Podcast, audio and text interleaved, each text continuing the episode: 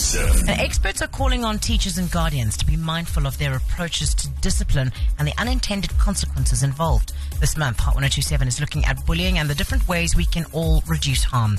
Hot 1027's Tara Penny has more.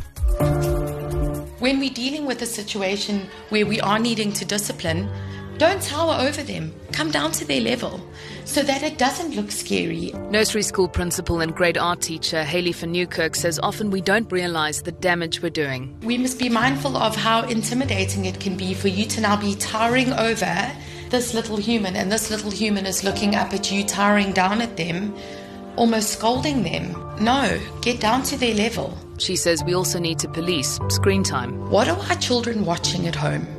What are they seeing on YouTube?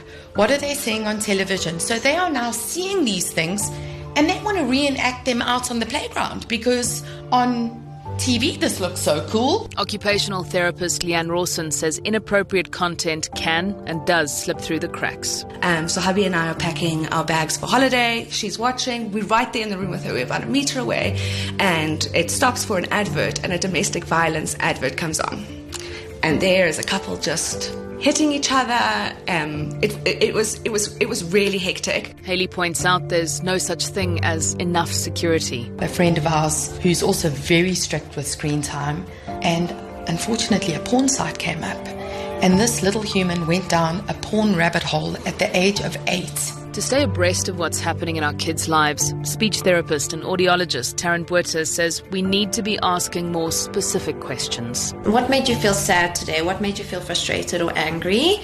And then we say, say three good things about our day. And most importantly, we need to listen to their answers. Tara Penny, Hot 1027 News.